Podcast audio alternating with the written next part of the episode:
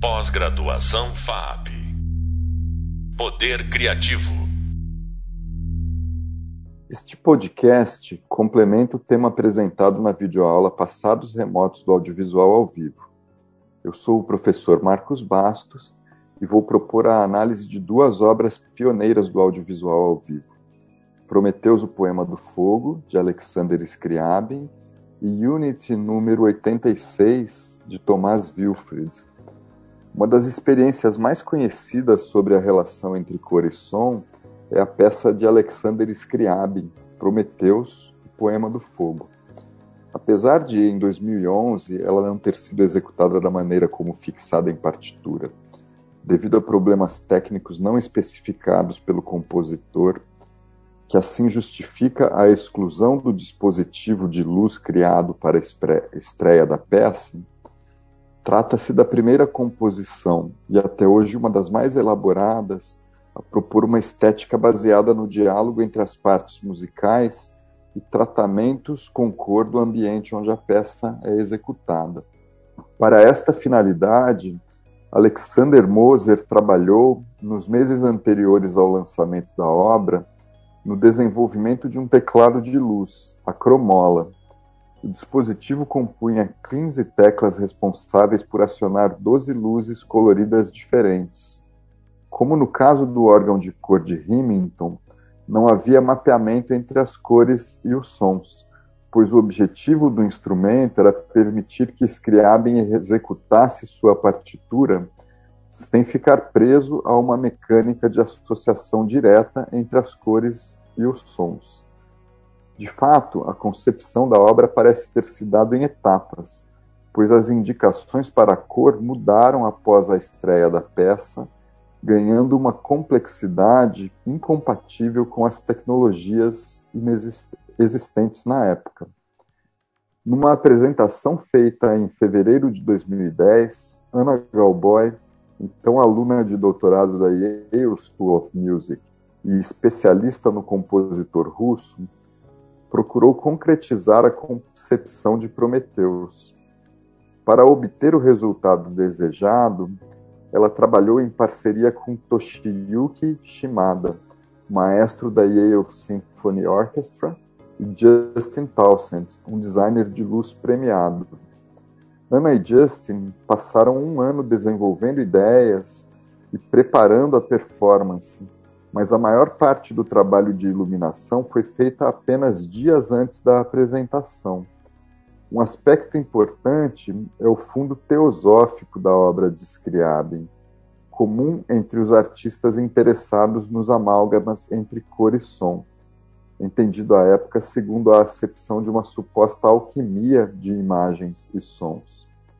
Em sua conhecida análise de Prometeus, Rosa Newmark coloca a questão nos seguintes termos: Conforme os ensinamentos da teosofia, as raças nascentes da humanidade, ainda não iluminadas pela faísca prometeica, eram fisicamente incompletas possuindo apenas as sombras dos corpos, sem pecado, porque vazios de personalidade consciente, em termos teosóficos, sem karma. Desta condição, eles foram liberados pelo presente de Prometeus, o fogo que acordou o poder criativo consciente dos homens. Mas entre aquelas entidades sombrias Algumas já estavam mais preparadas para receber a faísca do que outras. Os mais avançados entenderam o valor do presente e usaram nos planos espirituais mais altos. Eles se tornaram arats, ou sábios de gerações sucessivas. Os menos elevados voltaram-se para usos materiais brutos, envolvendo o sofrimento e o mal. Portanto, o presente prometeico assumiu um aspecto dual. De um lado, ele se provou uma bênção, de outro, uma maldição. Segundo Newmark, no plano sonoro, este percurso converte-se num intercalado entre o nebuloso, as brumas e rompantes de caos e elevação, numa abertura crescente aos presentes dados aos homens pela faísca prometeica. Este formato ao combinar elementos estruturais robustos com oscilações de clima e forma, tem algo da distensão harmônica que a música do início do século desdobra a partir do impressionismo, em um engajamento sinfônico mais encorpado, uma expressão da dualidade prometaica indicada por Newmore a tratar dos componentes teosóficos da obra, situação equivalente acontece no plano das cores, e a seguir será um, feito um esforço para seguir como isso resulta num diálogo complexo entre os dois registros formais, organizando a obra. Este início nebuloso no plano sonoro transita por azuis e verdes, dominando o plano visual, com salpicados de outras cores, como violetas surgindo para logo desaparecer. Antes de seguir adiante, aliás, é importante notar como esta interpretação de Anna Galboy explora os componentes cromáticos em duas dimensões, Há um objeto luminoso emitindo matizes a partir do palco e há um conjunto de luzes distribuídas nas colunas laterais do teatro, compondo um ambiente luminoso ao redor do público. Com este recurso, quatro variáveis macros se colocam em jogo: a redundância e o contraponto entre cor vinda do palco e cor ambiente, a redundância e o contraponto entre os acordes cromáticos gerados e os acordes sonoros emitidos. Outro aspecto relevante ao espetáculo é a duração das luzes no ambiente, sustentadas por tempos longos, em contraste evidente com os tempos mais assinalados da música. O padrão cromático gerado sugere este fechamento do ambiente, que tende à abertura gradual. O azul produz um escurecimento do espaço, além de evocar o elemento celestial, mas num tom mais umbrátil e algo solene. Aos poucos, a música se acelera. Depois, volta ao estado nebuloso. Enquanto as luzes sugerem momentos de maior acompanhamento e momentos de maior contraste, o plano sonoro oscila entre um primeiro intercalamento no intervalo da abertura e fechamento, estrutura que no plano das luzes não se dá na mesma velocidade, ampliando pelo contraste intersemiótico o jogo de tensões harmônicas proposto pela peça. Nas durações mais estendidas, cabe às luzes conduzir ao primeiro momento de abertura mais amplo, anunciando no plano visual a proposta de Newmark como o percurso da peça, mas o faz a partir da leitura direta da partitura, restringindo-se aos elementos sonoros. O curioso quanto ao clareamento das luzes e a maior variação de matizes é ela não se configurar como uma iluminação efetiva do ambiente, pois a potência das luzes usadas cria uma fusão com a arquitetura do teatro, num efeito delicado semelhante ao atual videomapping. Este percurso vai se dando não apenas no sentido da luminosidade, mas também das matizes, e aos poucos, num desenrolar lento, não linear, sutil, em certa medida sinuoso, vai levar ao surgimento de cores mais abertas, como é o caso do amarelo. Essa passagem acompanha o movimento harmônico da obra no aspecto macro, e apesar de Scriabin nunca ter deixado mapas definitivos destas relações, propostas feitas posteriormente a partir de sua partitura de Paris, a versão considerada estável de Prometheus, permitem entender este jogo estrutural entre cores e som.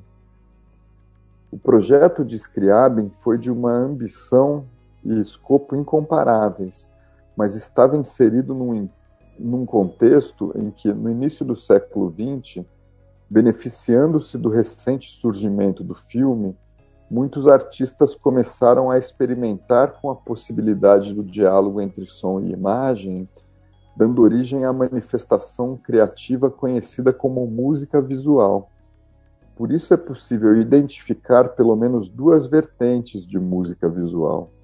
A primeira delas é a da expansão da música de concerto pela criação de instrumentos possibilitando a execução conjugada de cor e som.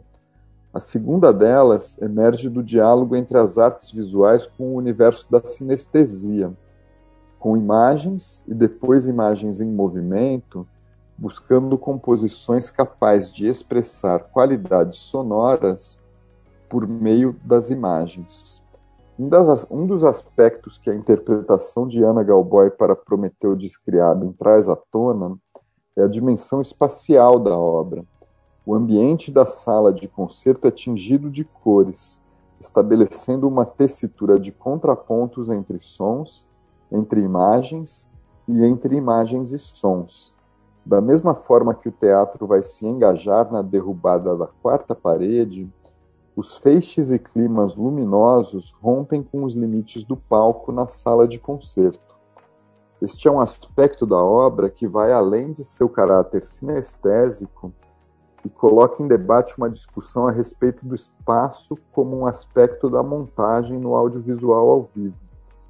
Uma obra para palco como Prometeus, em que há uma orquestra ao vivo e uma apresentação com luzes associadas, não se pauta tão claramente pelos problemas da montagem no sentido tradicional, mas os exemplos apresentados neste curso têm entre suas características justamente a capacidade de ampliar os modos de pensar sobre a linguagem audiovisual.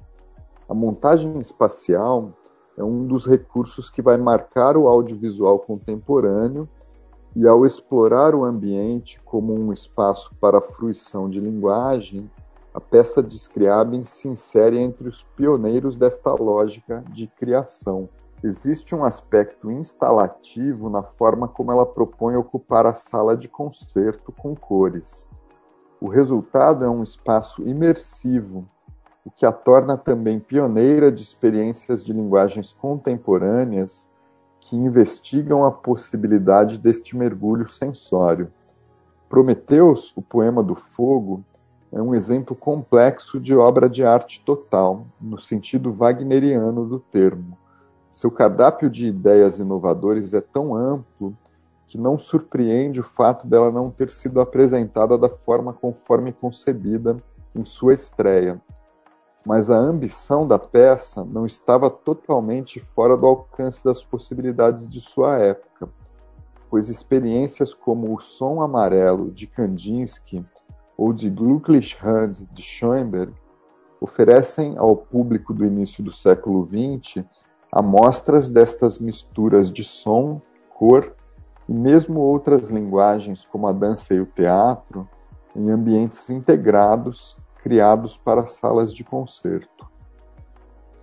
Outro artista que explorou as possibilidades da luz de forma bastante complexa foi Thomas Wilfred, seus trabalhos são silenciosos, mas isso não significa que não sejam sonoros. Como explicar este aparente paradoxo? Nos estudos de linguagem, é comum pensar o sonoro, o visual e o verbal como matrizes lógicas que não são sinônimos de som, imagem e palavra. O sonoro é um campo de sintaxes constituído de ritmo, repetição, inversão, pulsação, relacionamentos e contrapontos. Essas sintaxes são típicas dos sons, mas também podem ser encontradas em imagens e em palavras.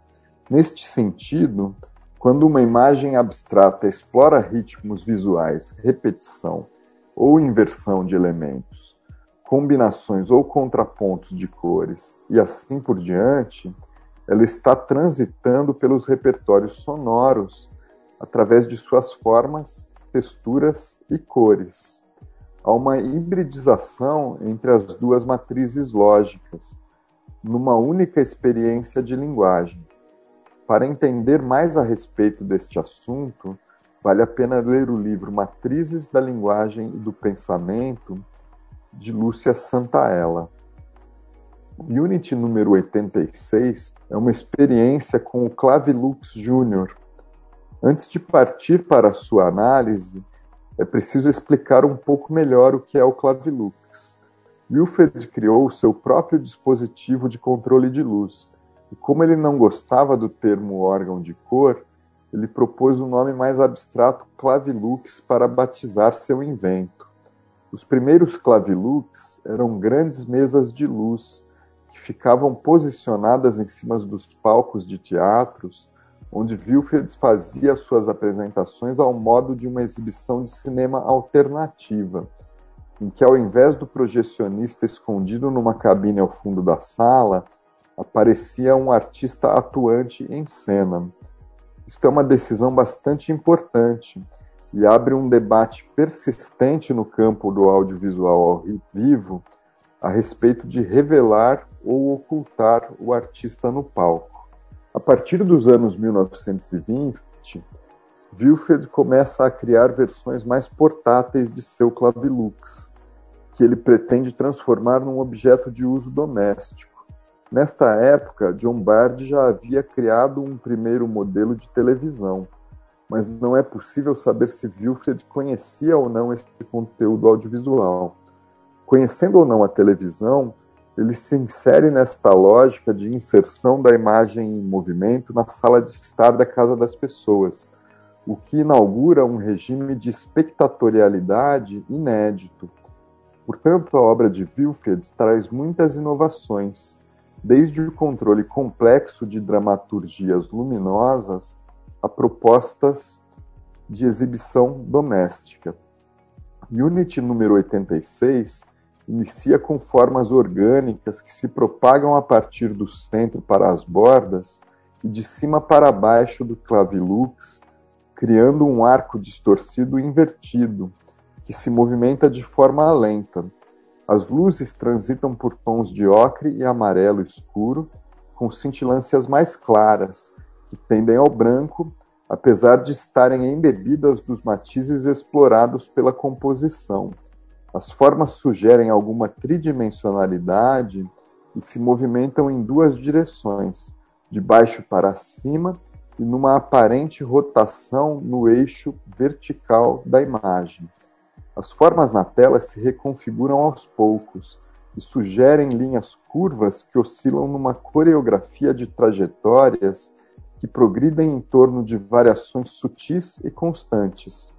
As formas se preenchem de degradês com pontos mais luminosos, criando uma profusão de volumes que organizam o espaço a partir dos pontos de maior ou menor luminosidade.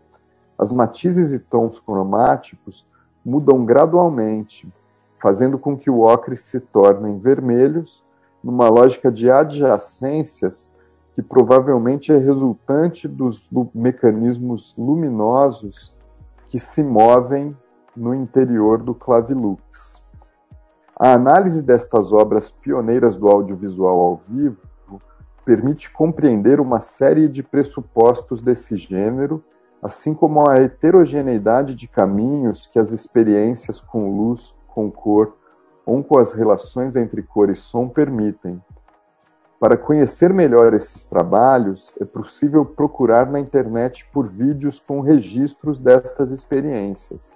Apesar do formato digital ser empobrecedor em relação à experiência da presença nestes ambientes, ou diante destas obras, o contato com estes registros permite entender de forma mais complexa aspectos que a análise no formato de podcasts não atinge por conta do limite evidente que a fala tem diante de experiências de tamanha sutileza audiovisual.